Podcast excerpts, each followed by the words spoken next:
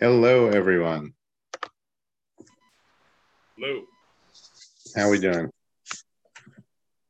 Hey, Gershon. Hey, Larry. Hey, how's everyone doing? Hey, Jerry. I like Doing your morning. cup.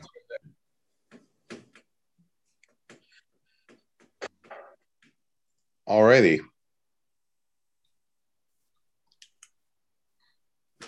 Are we ready to start? Do you want to wait another minute or two for more people to join? Yeah, let's wait. An- let's wait another minute. Um, we have. I say we usually get fifty to sixty percent of signups. Okay. We had thirty-two signups, so you know, our target is seventeen people. Um, and where we Good have, CFO analysis there. thank you, Jerry.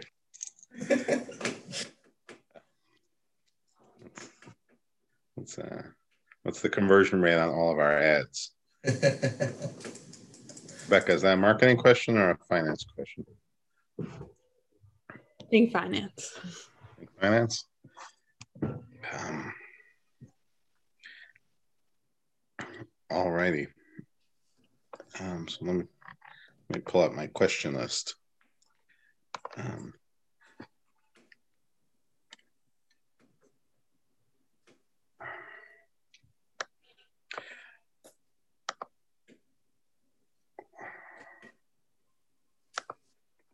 Alrighty.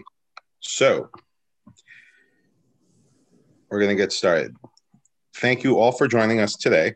My name is Gershon Margolis. I'm the founder of Imperial Advisory. Outs, not outsourced, fractional CFOs. Um, we stopped using the word outsourced. Anyway, so we provide fractional CFO services to growing businesses. So those are businesses that need CFOs but don't need them full time. We also do consulting with smaller businesses that don't need a CFO but need help, and larger businesses that have a CFO but still need help. Um, I'm going to start by thanking Rebecca for helping to put this all together and by acknowledging the presence of everybody here, but one person gets called out by name, and that's Bob, who's my partner here on Imperial Advisory. So thank you for joining us today.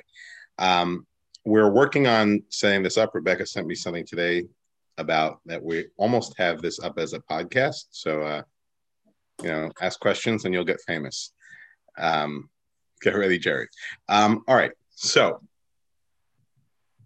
today we're hosting someone who I met three or four years ago and who's become a friend over that time. Um, Jerry Friedman is as an, an interesting background for how he ended up doing what he did. I, you know, that's going to be my first question for him, actually, how, how he ended up here. But Jer- Jerry's been working with businesses in our space, businesses, growing businesses, and all sorts of businesses, and helping them with getting bank loans. And with, um, we're not going to focus on it today, but maybe he'll drop in some tidbits about SBA, where he has, I guess, a, a subspecialty, but he does really bank loans more broadly. Um, and anyway, we're very pleased to have Jerry here to share insight with us on how to how to get a bank loan, how to get a bank loan in a smart way, and how to use it to help grow your business. Thank you for Uh, having me. Absolutely. So the format today is a little different than what we. Oh, and something else I was going to mention is that Rebecca reminded me of this earlier. We are going on hiatus after this. This is the last one for the season, if you will, and we anticipate picking up our webinar series again after the summer. Um, but thank you all for joining us today. I would say I know most of the people here, a couple who I don't know yet, but hopefully uh, we'll get to meet each other today or sometime soon. All right. So without further ado, Jerry, thank you for joining us. I'm feeling under the gun here. You know, the last one. I feel like it's got to be super entertaining or something. It is. It's going to be great. um, all right. So you have a bachelor's degree, if I recall correctly, in accounting. You spent time as an auditor. Then you went private and did outsource controller and outsource CFO work. How, how did you end up becoming a loan broker? Yeah, so great question. So just to give you a little brief background, so I graduated in 2012 from Touro College with a BA in accounting. Um, it's actually quite funny because uh, historically, the you know the Friedmans uh, have all been horrible at math. Um, so when I told my family I'm going for an accounting degree, I, I think you know a couple of heart attacks uh, ensued. Um, but anyways, we got through it. Um, thank you, Microsoft Excel. Excel definitely saved the day.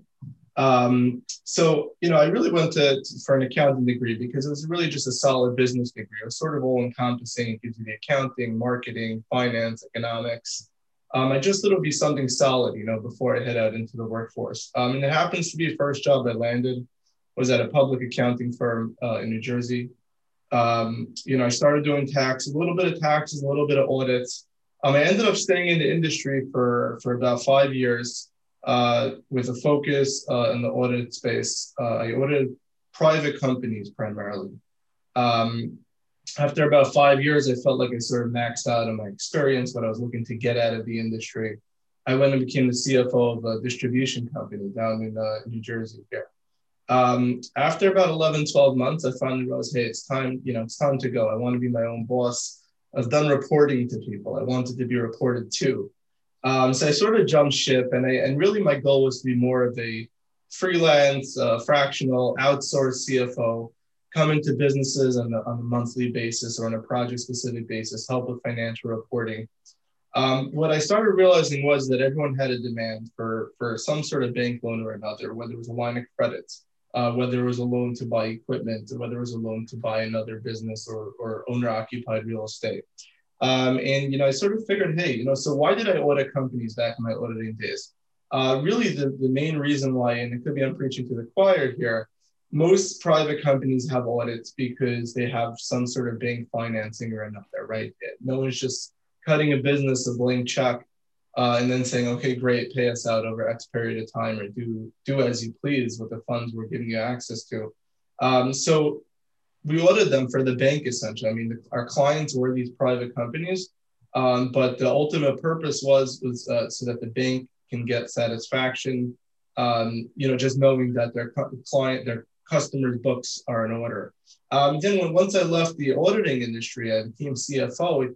It, was sort of I was managing uh, the banking relationship. It was one of my key roles as CFO, reporting to to our lender, uh, applying for increases and that kind of a thing. So when I started seeing the demand in the space, you know, some of my clients uh, were needing assistance um, in, in helping loans get approved. I sort of just dove right into it. Probably five, six months later, I sort of just started shedding all my CFO clients and started focusing on helping companies uh, get approved for business loans through conventional lenders. And that's what brings me here today. All right. So interesting story. So can you help anyone who's interested? How does a business know when they're ready for you? Yeah. So uh, so so uh, help anyone. Uh, I can't. I definitely can't help anyone. Um, it's very tough to help early stage startups, pre-revenue startups. I don't want to say that it's not possible. Um, I, I, think we have a mutual client or two where I've helped pre, you know startups get funding. Um, but but generally the clients that I seek to work with are more uh, established companies. When I say established, we're talking about at least having two years of, of, uh, of tax returns uh, under their belts. Um, generally, just have their, their, their, their business model uh, in play, active. Uh, they have a substantial amount of revenue. Uh, their bottom line is, you know, somewhat strong and healthy. Um, so to answer your question, it's not really anyone. Um, but it definitely I definitely do work uh, seek to work with more uh, established companies that have a couple of years under their belt. Got it. Now, are you if someone comes to you because well uh, let me preface i used to be in investment banking so we had different types of situations where people would be getting money. We worked with bonds. And I had this conversation with another loan broker who deals in the re- specifically with real estate. And I don't think they do bank loans, but had this conversation with someone a few days ago. And I guess my question is, do you, normally the way I think of it is when you're in distress, that's when you need to go to a broker because the broker can help you with again from the from the bond perspective if you were in trouble and there was a story to tell that's when you went to a broker. But if you were if you had a solid bottom line then you could essentially cut the broker out and someone was saving money somewhere and that trickled down. Right right so so look with conventional lenders they're not working they're not looking to work with companies that are in distress um, to the contrary banks are generally super super conservative um, right? If, if, if a company's in distress, chances are they're not going to get approved. Uh, if they have an existing uh, if they have an existing loan, it's very likely that their loan may get called um, by the bank. Um, interestingly, um, you know, I guess now is a good time to bring up the pandemic. Uh, so I think a good question would be is well, you know, how are banks viewing the you know the impact from the pandemic, uh, and you know, initially, right, every company had some sort of impact uh, one way or another. Um, many positive, but most people had some sort of negative impact.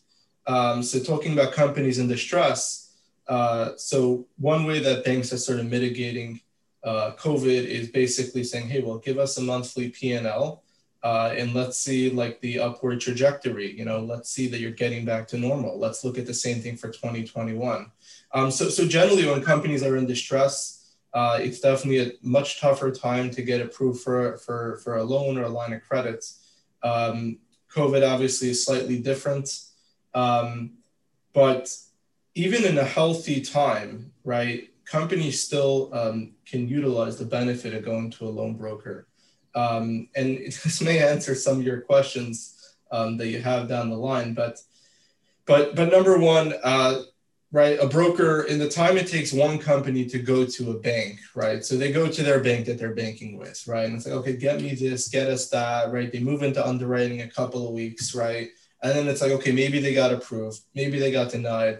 The point is, in that time frame, a broker could have gone to multiple different lenders, um, or he could have just gone to a single lender that he knows that would appreciate, you know, this company's story um, and their financial condition. Um, so even when a company is not in distress, there's just a tremendous amount of value that, that a broker can bring to the table. That does answer some of my questions and it actually brings up one of the ones we had for later, which is what is the value of sticking with a bank and a banking relationship? Should people be shopping shopping their loans around or do they is is the I get that you some banks like some loans better. So that you just said. But is there also value to staying with your bank, and how do you balance the two? So relationships are definitely great, um, but it's also uh, important to recognize what the nature of the relationship is, what the lender's capabilities are. I mean, take for example, you know, I don't want to throw out names here, but there's there's a popular bank that I, everyone I know has their personal banking there okay? And they have a very robust online bill pay kind of system.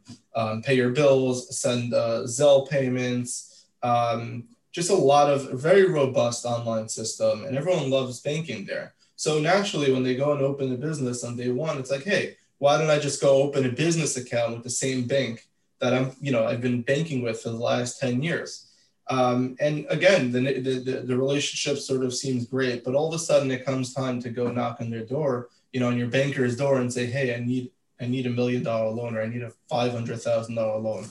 And then all of a sudden they're not there for you. So hey, you just had a banking relationship uh, for the past 10 years or five years. Um, in reality, they're just not that bank that's going to be with you. You know, they're not going to be there for you as the as the business uh, as the enterprise grows. Um, so yeah, relationships um, definitely help, um, but it's definitely very important to understand um, what their capabilities are. Um, you know, just to give you another example, so some local community banks, um, right, they're great. You walk in there, uh, they know your name, they know you on a first name basis, um, and you know maybe they'll give you two, three hundred thousand dollars. But then the question is, uh, what about hey, we're we're you know we went from being a small size business to a medium sized business, and all of a sudden we need a, a line of credit for two and a half million dollars, and hey, most community banks they're not going to be there for you because they don't have the wherewithal to handle something like that so even though you have that extensive relationship uh, it's only going to get you so far. Okay, so it sounds to me like you're saying that. Well, do you should people be thinking about this years in advance when they establish those banking relationships, or can you just solve it all by saying, okay, this bank won't do it, I'll go find another one when you need the money? Well, look, it's definitely it definitely should be you know should be something that should be planned in advance. Obviously, you can't plan in advance, you know, five years in advance, or you know, if you you know you'll need a five million dollar line of credit, but you definitely should be looking uh, for a bank or lender that you know that does take relationships very seriously. You know, you're not just another number. You want to make sure they're going to be there for you uh, as you grow. Um, so it is something you can try to plan for.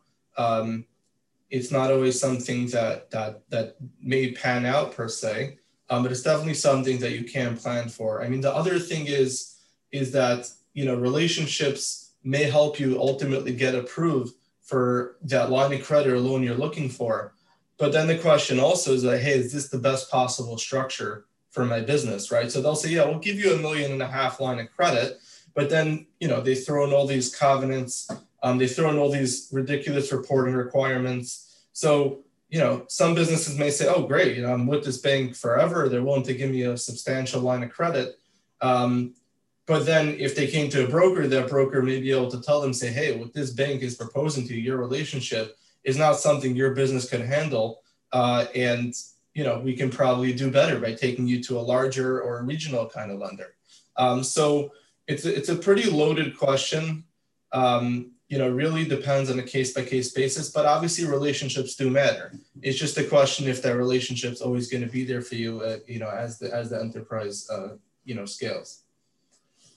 All right. So I'm going a little off script here, but have you ever thought of setting up a business where banks pay you for sending them depositors, and you can send people to the type of bank which they need to be in, so that when they need a loan, they can. Uh, it's it? definitely uh, it's definitely a little out of the box kind of thinking um, but that's what they're paying that's what they're paying their business bankers for that's what they're paying their loan officers for a lot of them get paid for deposits and, and those kinds of things um, i think of I, I, I guess i'll have to uh, i'll have to think about it but it would probably be a tough one if i had to guess. The thing with banks is that like right everything is like well the bank's charter bank policy you're dealing with these corporate Elias and you know you bring some novel idea to them and it's like okay we'll run it up the chain you know and then you start hitting red tape or it's just like a flat out no but i'm definitely going to take that under consideration. All right um, all right so let's stop for a second see if anyone has any questions and then i'll i'll go back to my list if we don't okay sure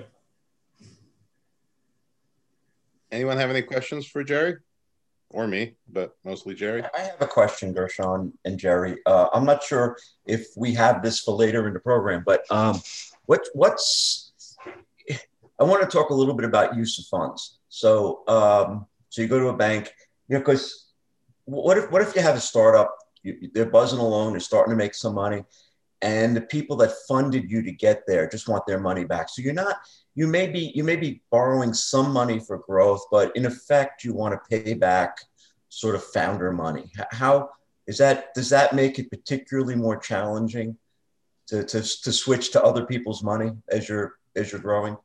Yeah, that's that's a great question, uh, Bob. Really appreciate that.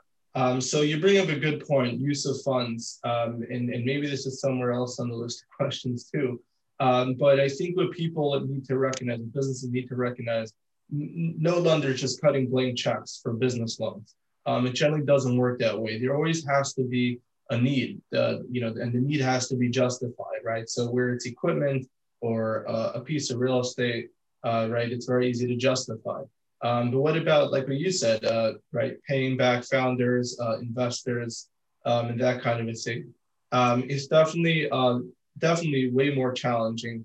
Um, I think that it would be very tough to get approved by coming to a lender and saying, "Hey, I need a loan to pay back my founders." Uh, it's it's very different if it's a note per se. If it's a formal note um, with with a, with a different corporate entity, then you're just talking about refinancing a note. But just to say, hey, you know, I founded a company, I put in five hundred thousand dollars in my own funds uh, I want a loan to pay myself back. It's not the kind of thing that most lenders would, would be interested in lending for. But you just said something interesting. So if you're doing a startup, and let's let's say you get you know you get you get people to put up a half a million dollars to to fund your business, it it sounds like you're better off having them put it in as a note than than just as money right? Because then two years down the line, you're cash positive, you're creating, you want to pay them back. Now, an appropriate use of funds is to pay back a note as opposed to a dividend to investing shareholders, right? That that that that smells a little better to the bank. yeah, absolutely, absolutely. Yeah, I mean, it just it just to bring up another point as well. So when we talk about startup funding, we touched on this earlier: pre-revenue startups or early stage startups.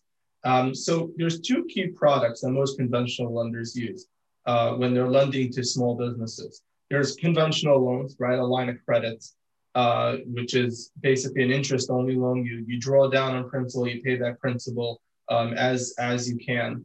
Um, and then there's SBA lending. And in SBA lending, there's a lot of misnomers, especially with the pandemic. There's a lot of SBA products out there for disaster relief.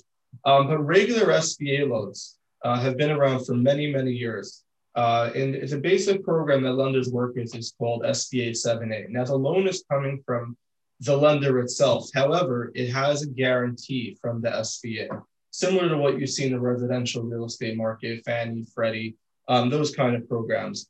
Um, now, with SBA lending, SBA 7A lending, they allow lenders to make these startup loans um, but obviously, they're definitely more challenging, right? You have to come to a lender, um, right? Because the lender still has exposure. Um, generally, the, the lender has a guarantee of 75% from the SBA. So there's still like 25% exposure. Um, that changed a little with the pandemic. Um, but the point is the lender still, you know, has to take that risk. Um, and right, startups are just a risky proposition. so it is possible to get startup funding, uh, obviously, it's more complex. You know, the lender crosses their T's, dot their I's, both from the SBA's underwriting requirements, plus their own, right? They can they can apply their own under, underwriting requirements. Um, so it is possible to get that startup funding. And I always tell people, like, try not to go to investors um, and give them a piece of the pie uh, if you can get approved for that bank loan, right? Why give up equity in your own company if you can own your company uh, outright 100%? Uh, and get some sort of startup funding uh, and pay that out over 10 years or something like that. So that's definitely a good point. Um, but just to quickly reiterate, paying back founders, paying back investors um, is definitely super challenging. It's probably best that those things be structured as, as some formal note with a corporate entity. You know, Jerry, that's an that's a that's a you know, thanks for that answer. But you you touched on something that's interesting, in Gershon I have seen this where people are starting up a business. They're so hungry for money, they're willing to give away a chunk of the business, and they're not really thinking through what happens with the dilution somewhere down the line when they bring in another investor. They're not thinking about and and and they're I don't want to say desperate, but they're anxious to get that business going, and they're willing to give away uh, equity and and it's tough to have that frank conversation with them of what that's going to do to them you know when they're successful. Yeah, absolutely. And I think we're going to touch on this a little later. Um, we're going to talk about some other forms of financing, like what to stay away from. Uh, and really, like what I find is is that businesses that are like in a state of disarray, their financials are not organized. Um, you know, they sort of are not doing what they need to do to take things to the next level. Um, and you know, because of that, they basically end up giving a piece of the pie up and they start looking for investors or these high interest loans. Um, so it's just something to consider regardless of what stage of you know your business is in. Uh, hey, is you know should I be going to investors or should I actually be strategizing, get approved um, for some sort of conventional uh, facility um, as opposed to giving up a piece of the pie? Now, Jerry, I have quick question on what you're saying. If you've got a business which is losing money for the foreseeable future, these are the types of things that we we sometimes bump into, especially with startups. That they, they want to build out a whole technology stack. It's going to cost two million dollars. Do they have any? And those are the people who often, not exclusively, but often those people are out there looking for investors.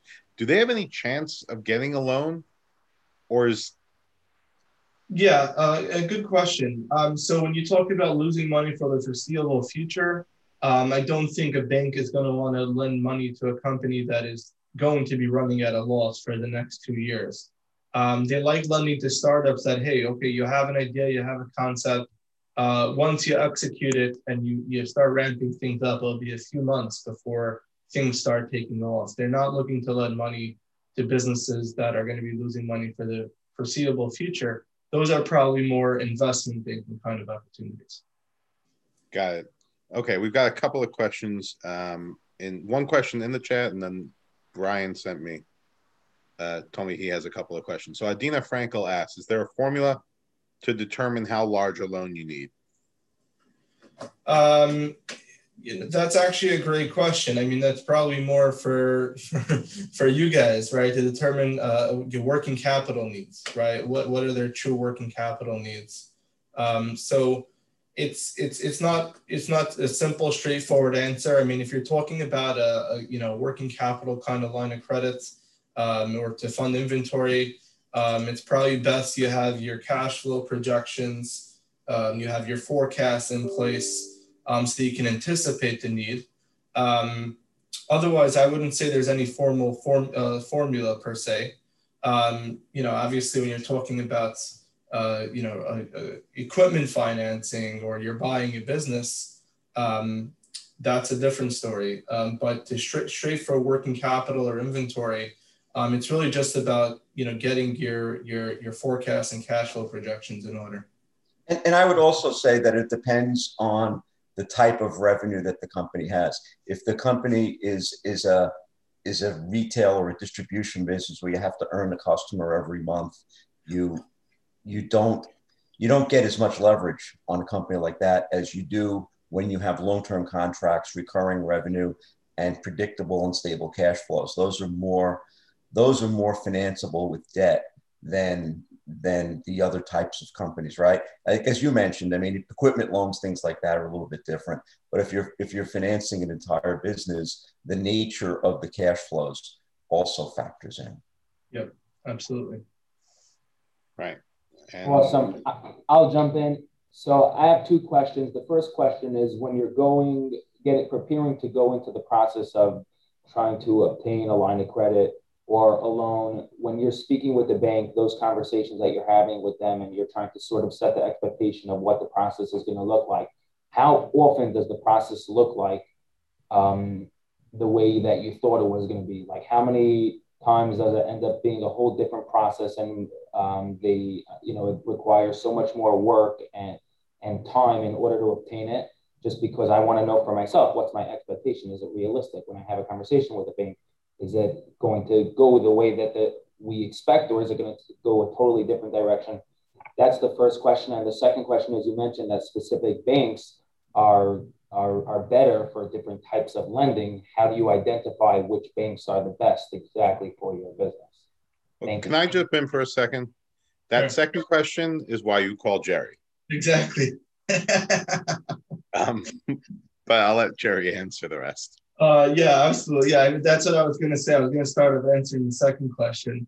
Um, but yeah, absolutely. I mean, so really to answer your first question, um, it's very important to have a candid, upfront conversation um, with with your lender, um, with with whoever you bank with.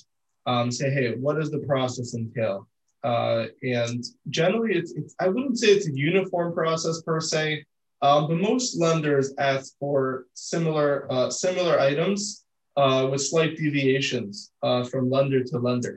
Um, so I think it's very important, you know, when you start exploring uh, procuring a line of credit for your business, um, you talk to your lender and say, hey, what is needed for me? I want a complete list of items up front. Um, generally, there's not much more that's needed than, than, than, you know, there shouldn't be more that's needed, more than that package. I mean, obviously, if they identify anomalies and questions and things like that, um, you know, you may have to repair additional analyses, but it's usually not, um, you know, that onerous that it's not something you can do in like a reasonable and timely fashion. Um, most lenders have that same basic uh, foundational package that they look at. Um, You know, it's not really going to change much.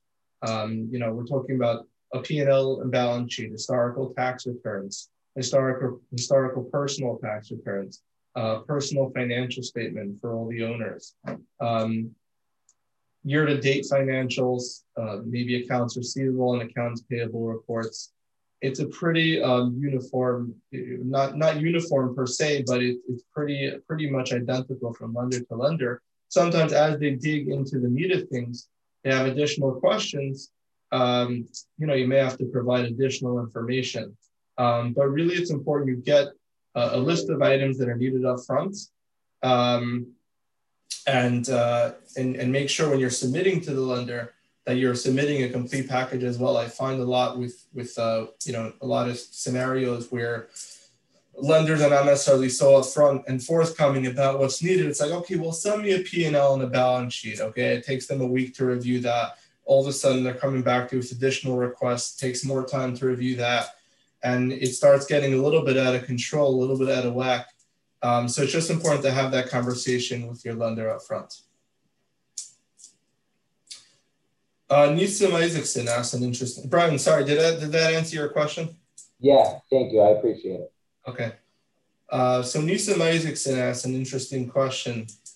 Uh, do you see any changes in bank lending policy since COVID-19? Sizes of loans, uh, requirements, etc. Um, so conventional, and that's really a great question. I think I sort of touched on this earlier. Um, conventional lending has really buttoned up. A lot of lenders have just completely gone haywire. Um, they're starting to take risk, uh, stock of some of their losses, uh, and they're you know they're turning a lot of like loan covenants. Uh, you know they're they're they're actually um, you know they're actually taking advantage of those loan covenants.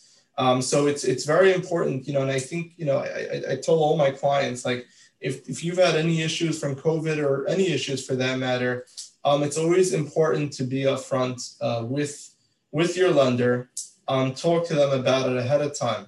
Um, so you can plan. Now, the worst possible thing, the worst, the worst case scenario, which is, you know, I wish on no one, is where a lender calls you up and says, "Hey, we reviewed your tax returns or your financial statements uh, and you're you know you're in breach of uh, of X and X covenant, you're in default on your loan and that kind of a thing. Um, in terms of the you know lending actual you know new new loans, um, I touched on this earlier where they're looking at well what was the impact from COVID, right? So did you have a two three month impact? Um, was it a more extensive impact? Um, let's see the let's see how you've done right? So it's very understandable that a business has been impacted in March, April, May of 2020. So well, let's see how you did the rest of the year. Let's see how you're doing in 2021. Um, and as, as long as you're able to show that upward trajectory uh, and that you've either recovered or you're on that track to recovery, a lot of lenders are you know completely fine with that. Um, I hope that answered your question, Nisan, but things have definitely changed um, conventional lending has tightened up. SBA 7A is a very, very hot spot now because uh, lenders have a guarantee from the from the federal government on a big portion of the loan. Um, but conventional lending is definitely coming back to life. It's just about demonstrating um, that you've either recovered or you're well on the you know well on the way to recovery. Thank you, Jerry. That was very good. Um, but I'm saying, as far as the banks themselves, have they actually changed policies? Let's say a bank typically lent uh, two to five million dollars, are they are they walking away from those type of loans, or or have you seen that at all? Yeah, I've seen that. Yeah, absolutely. Yeah, case by case basis. Um, every lender is a different story. Um, I've, I've definitely seen that where where they change loan amounts, um, how they underwrite loans. Um, it's definitely changing, but I see things picking back up already, meaning things have changed, been changing already for the last six months to a year because of the pandemic. But I'm definitely seeing uh, lending coming back to life. It's still not at pre-pandemic levels, uh, but things have definitely changed to an extent. What do you recommend to somebody that feels that their loan might be in jeopardy due to bank policies changing? Do you recommend looking at refinancing the loan, trying to negotiate with the bank, uh, involving an attorney? What's what's the pathway? Right, right, right. So, so the question is if the loan is uh, truly in jeopardy or not, or, or, are you concerned it's in jeopardy? Um, I would definitely seek to refinance a loan if it actually is in jeopardy. Um, I mean, you can talk to an attorney. I mean, I'm not sure what you can do if uh, if if if you're you know if you're already in default. Um, some some lenders do you know do take some sort of offer and compromise. Um, you know, and some lenders do you know do have some leverage for negotiations. Um, but I just think today it's it's a tough time to negotiate. Um, you know, as lenders take stock of their losses, which they still haven't realized many of them. Um, I think it's a tougher time to, to negotiate, and probably the better option is to seek to to refinance.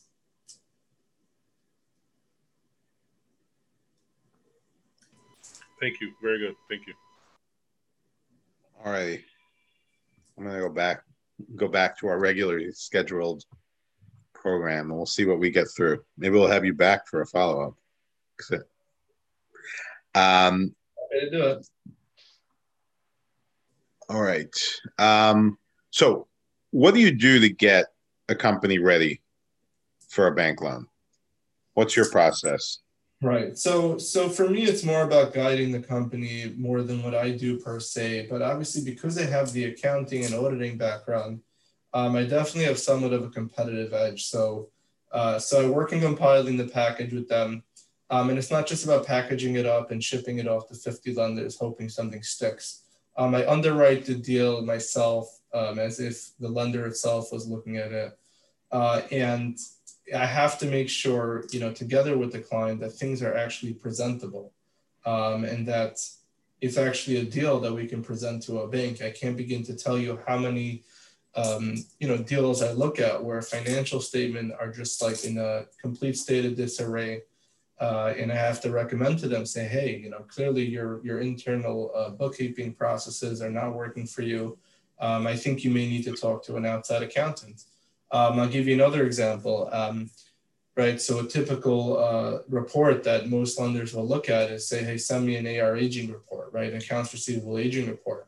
And when I see that the majority of the balances in the AR aging uh, report are greater than 90 days, um, it sets off alarm bells. And that's something that's going to set off alarm bells in a lender's head. Um, and that's going to throw off the balance sheet too. Um, so that's the kind of thing where I add value and I come back to them and say, hey, we need to clean this up. We need to clean that up. Um, so really it's about adding that initial value so that when we present to lenders, we're presenting them with a complete um, and accurate and clean package. Um, and that's really where I add a lot of value. Um, I also understand the operational side very well as CFO and as an auditor. Um, so I always tell my clients, right, you can be a super profitable business. You can look great on paper, it doesn't mean a lender is going to want to uh, lend to you. Um, there's the, the, the, qualitative aspects of the story as well. Um, so I'm able to bring that out. Uh, you know, I talk to my clients, uh, I ask them very specific, detailed questions about their business, their processes, um, their growth, um, who the owners are. Um, and I'm able to, to put together a very nice, detailed write up and executive summary um, of, the, of the business so that when lenders um, get the package right it's not just looking at a set of financial statements it really i'm really able to to help tell the story uh, of the business and the owners along with the actual financials Got it. Good. I think that that kind of covered some of our other, some of our next few questions. So let's jump to personal guarantees. Um, and once you're talking about that, please tell us about SBA as well. So, do these loans require personal guarantees from the business owners? How about if there's multiple business owners? How does that work? And are there ways around it?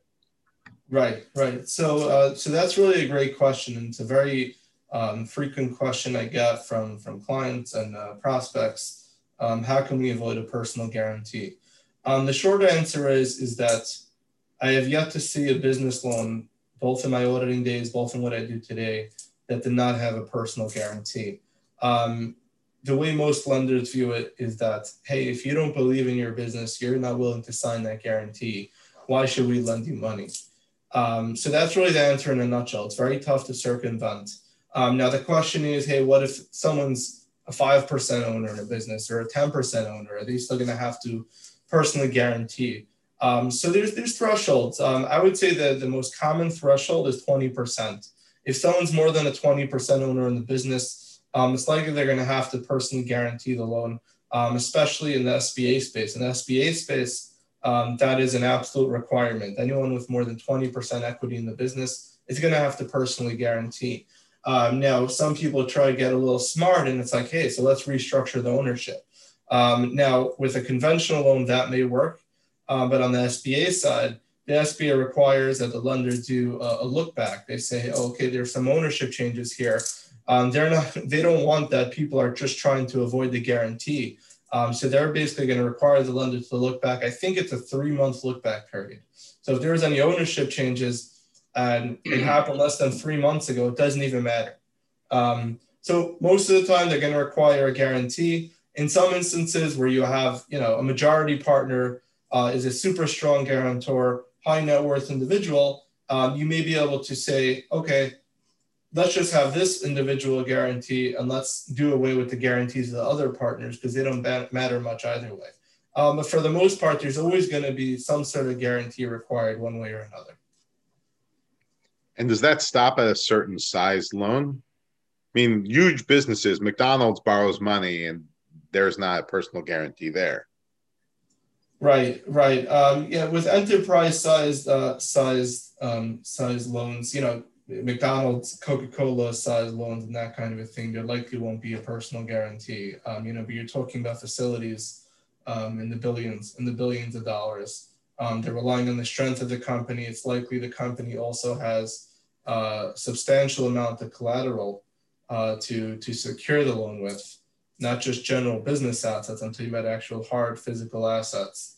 Um, but when you're talking about small, medium-sized business loans, there's always going to be a guarantee in one way or another. E- even in a even in a C corp, um, even in a C corp, they're likely going to require the majority shareholder to to guarantee.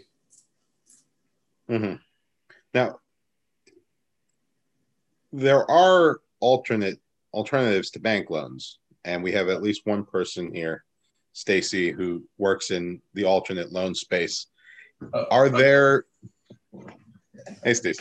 Um, thanks for coming. Um, oh, but oh, that's oh, that's Stacy. Okay, here's Stacy. Yeah. so, is is there a? Do you ever come across a situation where someone says, "Def"? Oh, okay. It looks like we have two.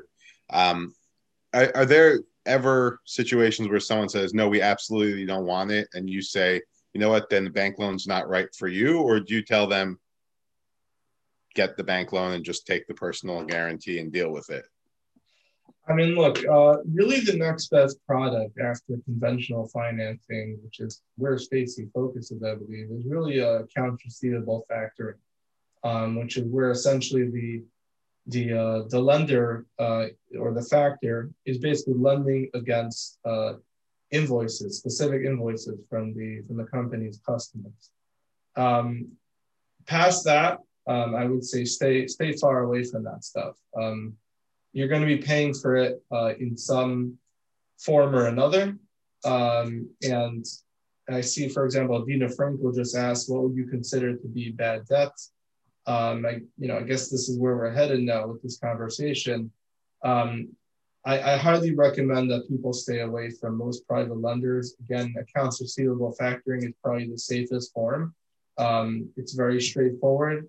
Um, there isn't much in the way of fine print. Um, you know what you're paying, you know what it's costing you, know what the process is. Um, anything beyond that, whether we're talking about cash advances uh, or other onerous private kind of notes, um, I just recommend to stay away from. I, I know that in the private lending space, um, everyone likes to tout how they've saved companies and how they're saving America's businesses. I have yet to meet a company that has taken out private notes or cash advances and that said, hey, this was actually for. Thank you, Stacy. Yeah, cash advance loans equal bad. Uh, but I've yet to meet a private company that has said, yeah, we took a cash advance and it was super helpful. It saved our business or was able to take our business to the next level. Um, there's just too much deception, uh, too much deception in the private loan industry. Um, and Gersh, I'm not sure if I told you this, and I highly recommend this to everybody. Um, Google um, Dirty Money, episode two uh, on Netflix. Um, it's a worthwhile watch for anyone that ever considered uh, a private note, a private loan for your business or for your client's business. Um, it really more focuses on um, payday loans, which back in the day were really personal loans. You know, let's say someone couldn't help pay their mortgage, so they make this payday loan and they take the money straight out of their paycheck. Um, but and really, it, it, acts, it literally mimics how cash advances operate and how they're structured. I really highly recommend it. I recommend it to all my clients once they start talking about cash advances. Um, but again, it's just super, super dangerous to get involved in. And I can almost guarantee you um, that outside of accounts receivable factoring, um, these private um, these private lenders, and they don't want to call themselves lenders. Um, they take that as an offense because they're advancing cash. It's just it's just something that people need to stay away from. It's not going to be beneficial for the business. I can promise you that. What what type of interest rates though is that? Isn't AR yeah. factoring pretty expensive debt? Uh, so factoring, it's definitely more expensive than conventional lending, but again, it's the kind of thing where where the structure is very straightforward and understandable, um, and you can uh, you can build that into your margins. Um, you know, compare that to cash advances where you know they tell you, oh yeah, we're paying, you know, we're going to charge you one percent, uh, but then all of a sudden it turns out you're making um, daily payments, um, maybe weekly payments um, and then when you compare the 1% that they told you they're going to charge you, uh, you know, compare that to a bank loan, uh, you know, and you factor in an APR, all of a sudden it turns out you're paying 100%, 200%. The reason why I just think that factoring is a safer bet um, is again, just because the nature of the relationship, it's, it's way more straightforward. Uh, it's it's uh, the fine print. There's not much in the way of fine print, um, and for a, you know for a company that's in high growth mode, they have a lot of receivables. Um, they can't get approved for a substantially sized line of credits. Um, it's definitely the next best option. And to your point, if you can build that into your margins, you can decide if that rate, which is a rate that we, the it's not you don't look at it necessarily as a rate; it's an amount of money that you're going to lose five percent on every invoice. So if you can still make money and you'd rather grow quicker and get five percent less, which might cost you you know 20 or 30 percent of your bottom line but if it enables you to scale rapidly and you you know the deal before you start and it doesn't compound doesn't change it's just that that could that could make sense yeah. um, I, I want to respond to a question that dina put in the chat um, about what you would consider bad debt so i'm sure that a lot of what we just discussed would fall into that but I want to talk about a different type of bad debt that I've come in contact with, which is debt. And I'll just start off by sharing the two categories. There's debt which you're using to help grow your business in the future, and there's debt which you're using to solve your problems from the past. And debt which you're using to solve your problems from the past means you something didn't go right. Now you're stuck with that, and you got to pay for that going forward, it's not creating any value for your company in the future. So, say you lost half a million dollars last year and you borrowed money to cover it, and now you got to pay off that half a million dollars. That serves as a ends up being a drag on your company. Whereas if you borrow half a million dollars and that enables you to hire new people or do whatever it is that you need to do in the future, that's what I would call good debt. It's uh, yeah, absolutely, absolutely. And I think you touched on this earlier, right? keep in mind when a business is in distress, it's going to be much harder to get uh, a, a, proper form of financing. Um, and you know, it's very easy to fall back on some of these other uh, options like cash advances or other um, forms of private lending. Um, and although that may be a tough time for you, uh, don't make desperate moves. Don't make desperate moves. Um, you have to make smart moves. You have to understand the long-term implications of what you, you know, the, and the nature of the relationship um, it, it's super, super important. Um, if you're losing money, I think that you need, you need to bring in uh, Gershon or Bob and figure out why you're losing money um, and see if you could plug the holes. Um, but the key is not to make desperate moves. So, like, you know, what you're saying, Gershon, is you're ultimately going to be paying that for a long time, and it's going to be likely going to be a drag on the company. All right, we got a couple more comments over here. Um, Okay, so Bob, uh, so Bob, uh, Bob, uh, Bob, Bob's, uh, you know, he's deploying a common um, CFO, CFO, like I would say, CFO tip and trick, right? So Bob basically said, I suggest trying early payment discounts um, before going to factoring. It may not work, but I would try that first. Yeah, absolutely. Um, early payment discounts. Um, I, I, think this is another one. How about taking credit card? You know, taking credit card. Uh, you know, so you get paid sooner. I think that's that's huge as well. I mean, obviously, whatever you can do, I would say that this is just uh, this is a good method in general to to avoid having to you know to obtain uh, any form of financing. Um, if you can increase your cash flow, get paid sooner, um, I think uh, that that would definitely be a good move all around. Taking off on what Bob and Jerry are saying, um, so for those of you who don't know, I'm also a professor, besides for doing CFO stuff. And so one of the things I've discussed with my students, I don't know if we've actually implemented this at any clients, but the idea that by offering a discount, you are losing some percent. It's let's say taking credit card costs you 3%, for example. And we actually implement this for ourselves, but taking credit card might cost you 3%. But if that means, and if you compound that, the rate is probably 40, 45%. Um, but you know, on an annualized basis. But the point is, if you're losing 3% and that enables you to not need an accounts receivable department because there's no one to chase because everyone pays you up front, that 3% shouldn't necessarily be benchmarked against an interest rate. You could benchmark that against the cost of your accounts receivable department. So if you can get rid of an employee and that costs you 3% of your revenue, 3 three percent of your revenue or three percent of your revenue on certain types of clients, and that means you don't have to chase people down. That you're saving money in other places. Um, I just want to throw in another. Yeah, Gershon, that was great. Um, you know, another area where a factor can add value, uh, and you have to make sure your factor does this. There, there are different types of factoring. There's with recourse, without recourse. Uh, where you know it's very possible that the factor is actually taking over the collection process um, for you and I'll give you an example. Um, one of my clients is an auditor. Um, they dealt with big box stores throughout the country, you know, from Target, Walmart's, uh, and they're very difficult to deal with, right? You send them an invoice for $100,000. They send you back a payment for $75,000. It takes time to actually collect that. Uh, and you constantly have to be on top of it. And in like, you know, similar to what Gershon's saying, uh, this company factored out all their accounts receivable because they saw value in, in, hey, we don't need to have an in-house accounts receivable department. We're going to have other people that are going to deal with this. We're going to pay pay them a fee. Um, you know, might be a little bit more, um, but they just saw value in not having to deal with um, the accounts receivable factor. Um, and you know, that's definitely something to take into account.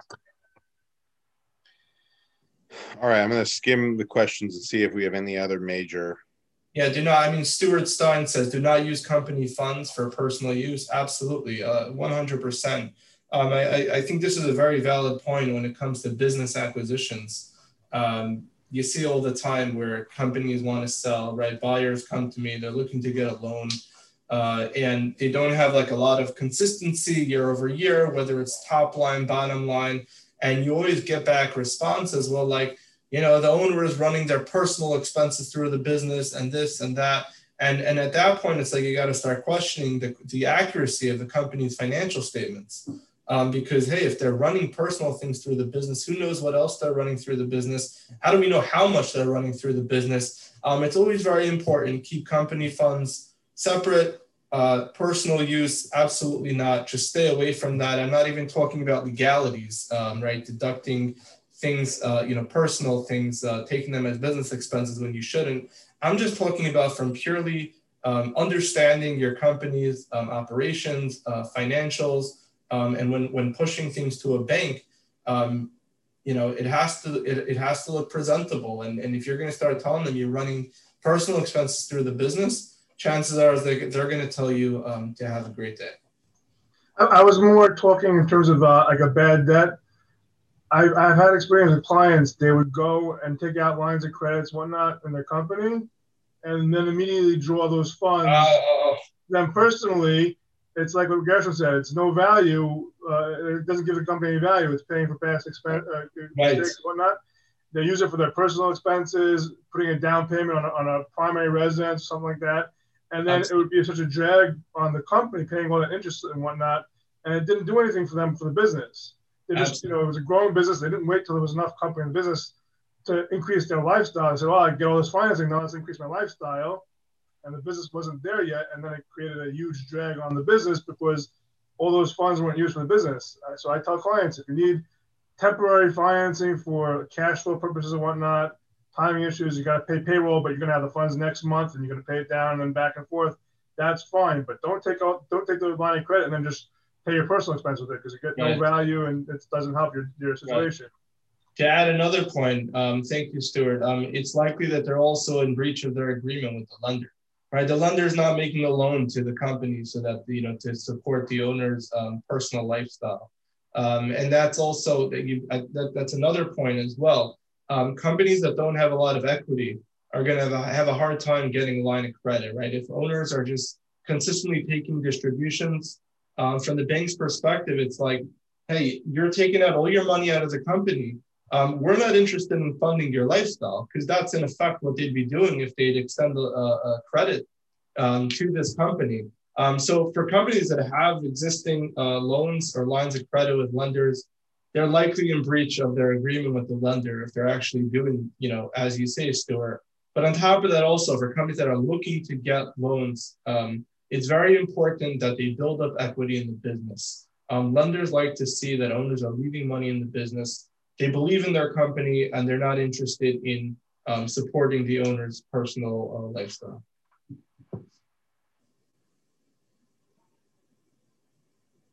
Okay, I, I think we're pretty much out of time here. I we was going to have one more question about covenants. We have a question in the chat about uh, from Robert Bishop about specific situation, which I think we might need more details for. Um, I mean, twenty percent, Robert. Just to touch on um, Robert's question is, is that he has a supplier is willing to finance his inventory to you know, if he gives a twenty percent equity interest. I mean, yeah, I mean, look, I don't know, you know, like Gershon said, you know, I, I don't know the specific circumstances of the company or, or your financial situation, um, but twenty percent just sounds very onerous. Um, and again, also, you're giving up a piece of the pie. Um, I would also seek to, you know, this is the this is the perfect scenario where you have to figure out, hey, can I get appro- approved for a, a line of credit um, or some other form of financing that's less onerous, um, instead of just jumping into uh, this arrangement, you know, just because someone's willing to throw money at you. Right. Some of the questions I would have, it's not clear to me what it's twenty percent of. Right. Um, Well, maybe it's twenty percent of the deal, which I've seen quite commonly. Where yeah, you want to buy a hundred thousand dollars worth of goods, we'll take twenty percent of the profits from that from those goods. Um, or it, regardless, it still seems like a lot. So But whichever depending way- on how low, depending on how low the profits are, if it's very tight margins, twenty percent could be pretty cheap. right. Um, so I think, yeah, Robert, you can reach out to Jerry or to us. Yeah, sure, sure. Feel free to send me an email. All right. Um, I think we're going to wind this down. We tell people it ends at 12. So um, thank you all for joining us. Thank you, Jerry, for putting on a wonderful presentation. I learned a lot, and uh, I hope that you all did as well. Thank you again, Bob and Rebecca, and thank you to all of our guests today. Uh, Yes, if anyone thank wants you to for the opportunity. I really appreciate the opportunity. And if anyone has any further questions, you can reach out to Rebecca. You should have her info, and she can put you in touch with us, with Imperial Advisory, or with Jerry. And uh, look forward to being in touch. Yeah, thanks so much, everyone. Thank you, Gershon, Rebecca, Bob. Really appreciate it. Have a have a good one. Oh, thank you. Good. Thank good you. work. Everyone. Thank you.